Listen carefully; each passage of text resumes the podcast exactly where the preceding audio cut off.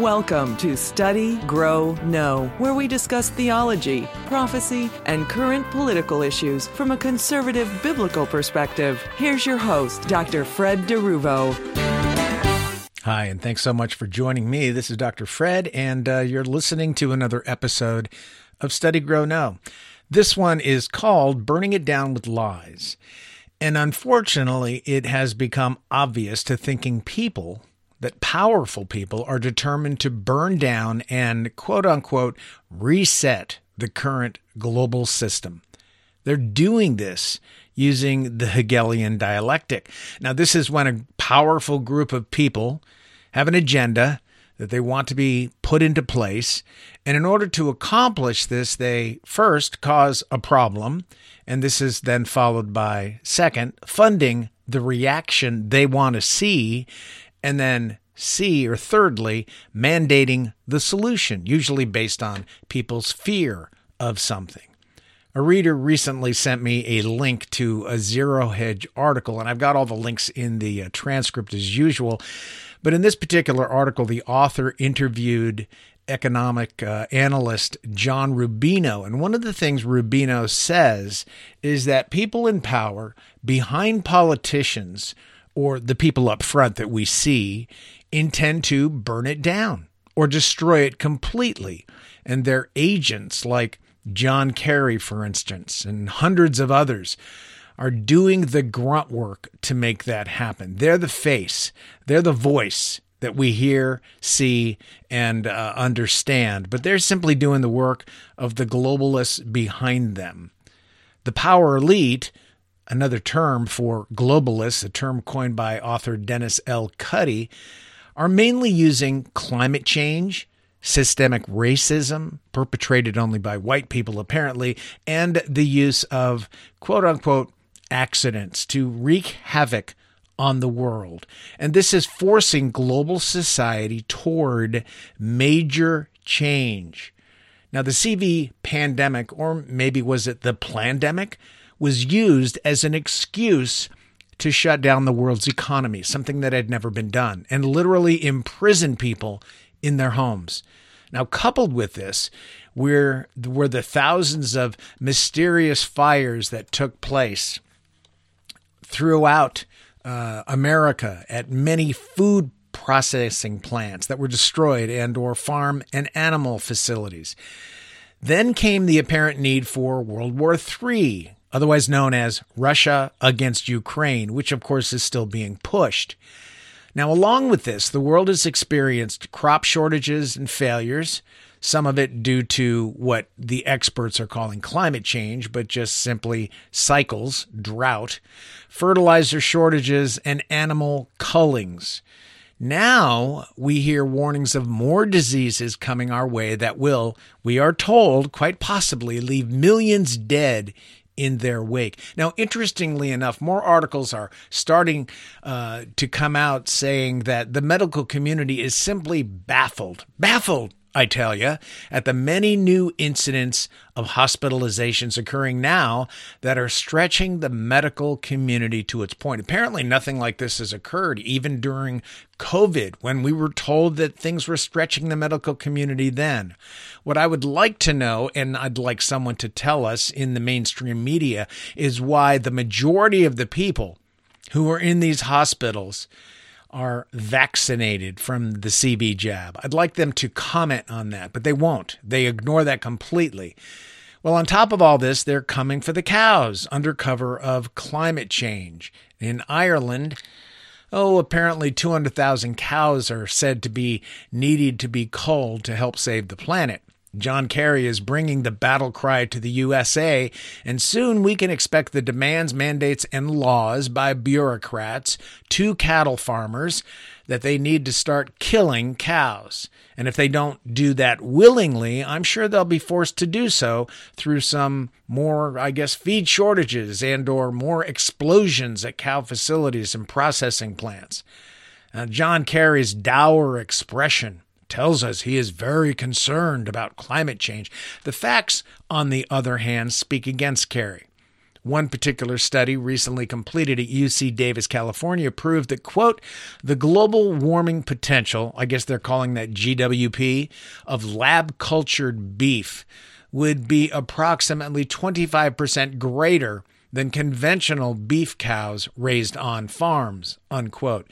And I'm sure you've heard of the push to push and use uh, and consume lab grown meat. But we're not even talking here about how bad lab grown meat is for human consumption. We're just simply talking about the fact that there's a greater, a greater um, push to do this and a greater harm to the environment by using lab cultured beef versus conventional beef. Now, the entire production process of lab cultured beef releases far more carbon than a cow in a grass pasture eating, farting, and pooping. Forgive my uh, directness. In fact, grass fed cows in a nice, roomy pasture are much better for the environment than the so called confined feeding operations that I saw so often in California, right near the 99 or the I 5.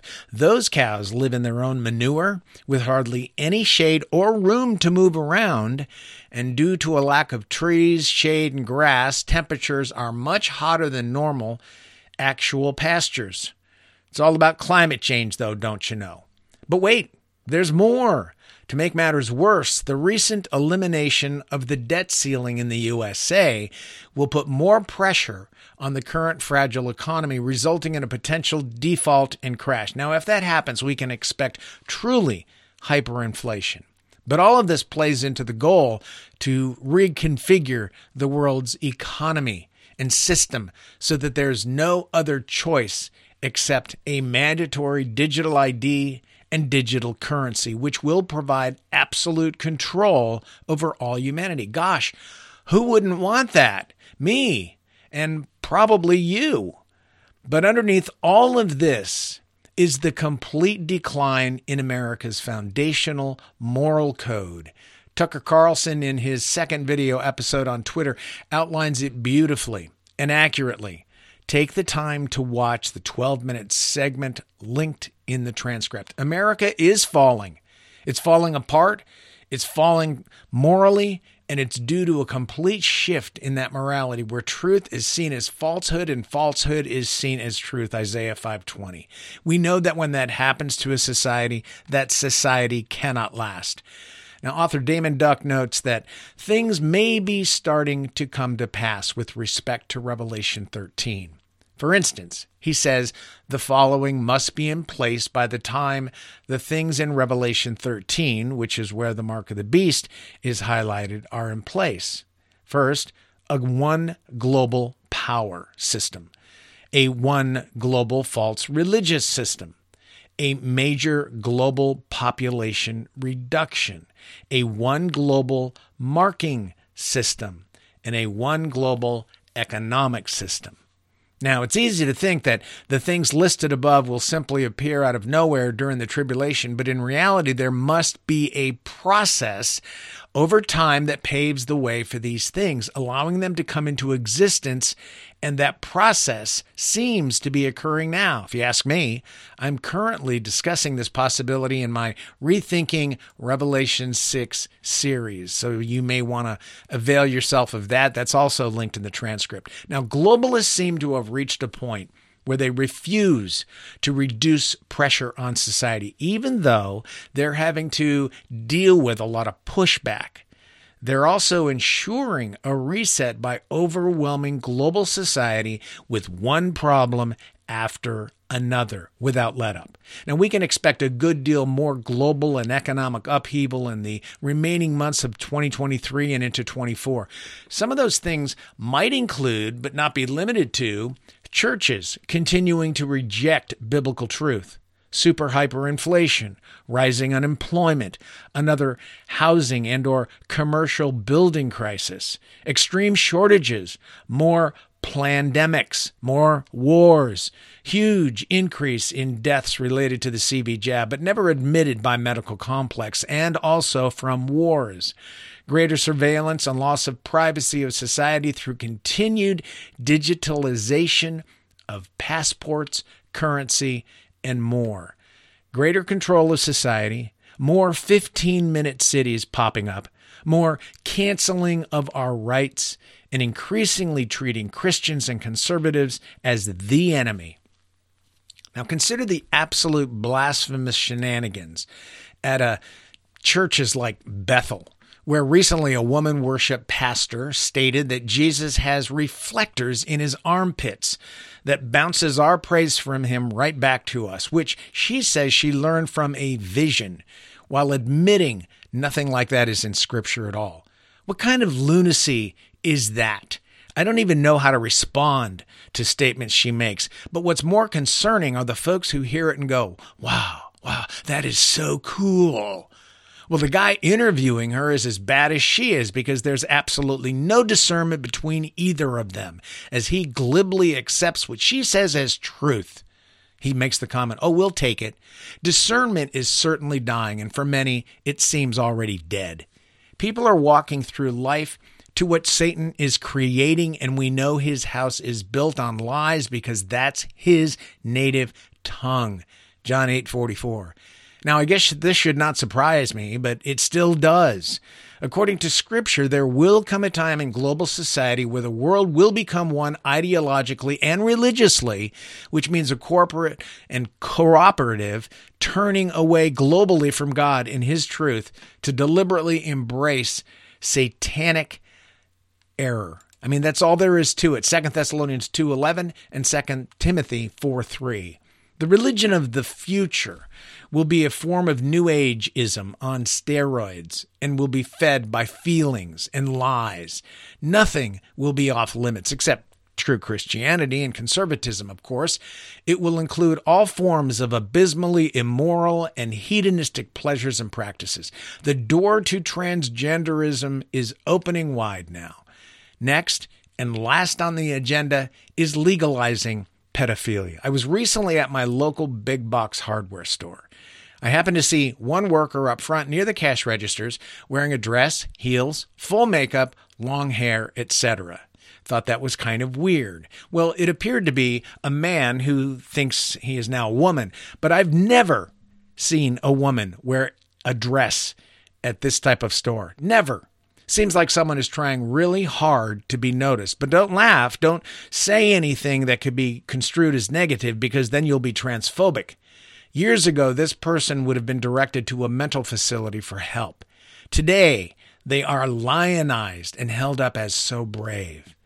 On a related note, a reader sent me an article about a gynecologist who posted on Twitter that Dylan Mulvaney, you know, the guy behind the Bud Light debacle, is in fact a woman.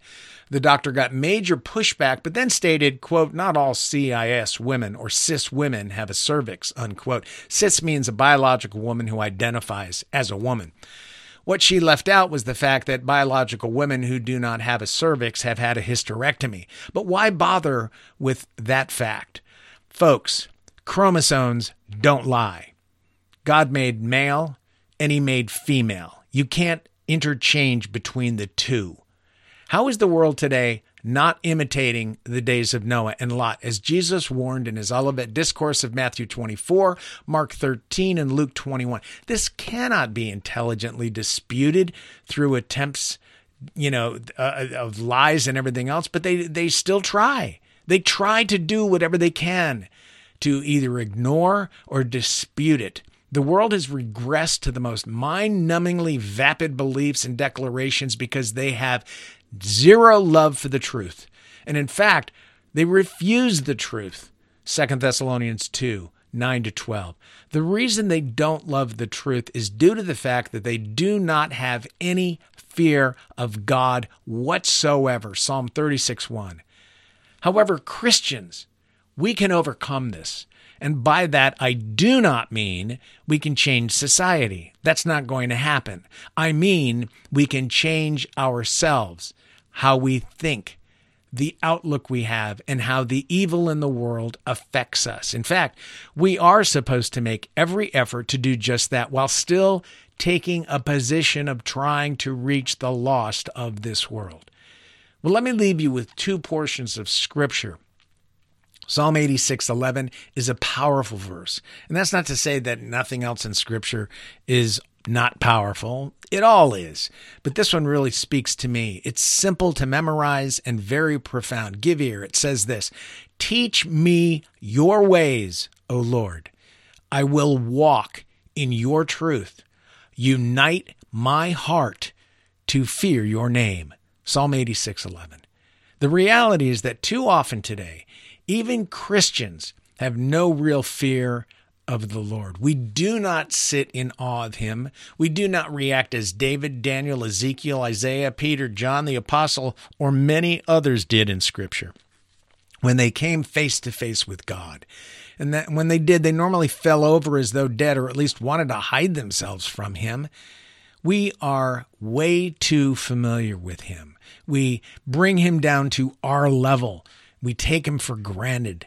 Our whole life daily should be about Him teaching us His ways and then walking in those ways. We need hearts and minds that are united in one purpose, living in fear of offending God, fear of offending His name. If we lived like that, we would be far different people. Society might not change that much, but we would. The other scripture I want to leave you with, and I'm not going to repeat the whole thing right now, but Psalm 37, 1 to 5 is an excellent, excellent outlook on the way people of God should look at life and what we can expect from Him. Please take the time to read through it because those verses speak of how God laughs at evil people. He will put them away to be gone forever one day. Whether they think so or not, they are powerless against Him. We need to adopt God's perspective, making it our own. Though difficult to accomplish, this is the victory over the world and what Satan is attempting to accomplish. Well, thanks for joining me today. And until we meet again, I pray that God would open your eyes to show you how blessed you are in Him. You've been listening to Study, Grow, Know with Dr. Fred DeRuvo. Please join us each week for new broadcasts that deal with theology, prophecy, and political issues from a biblical conservative perspective.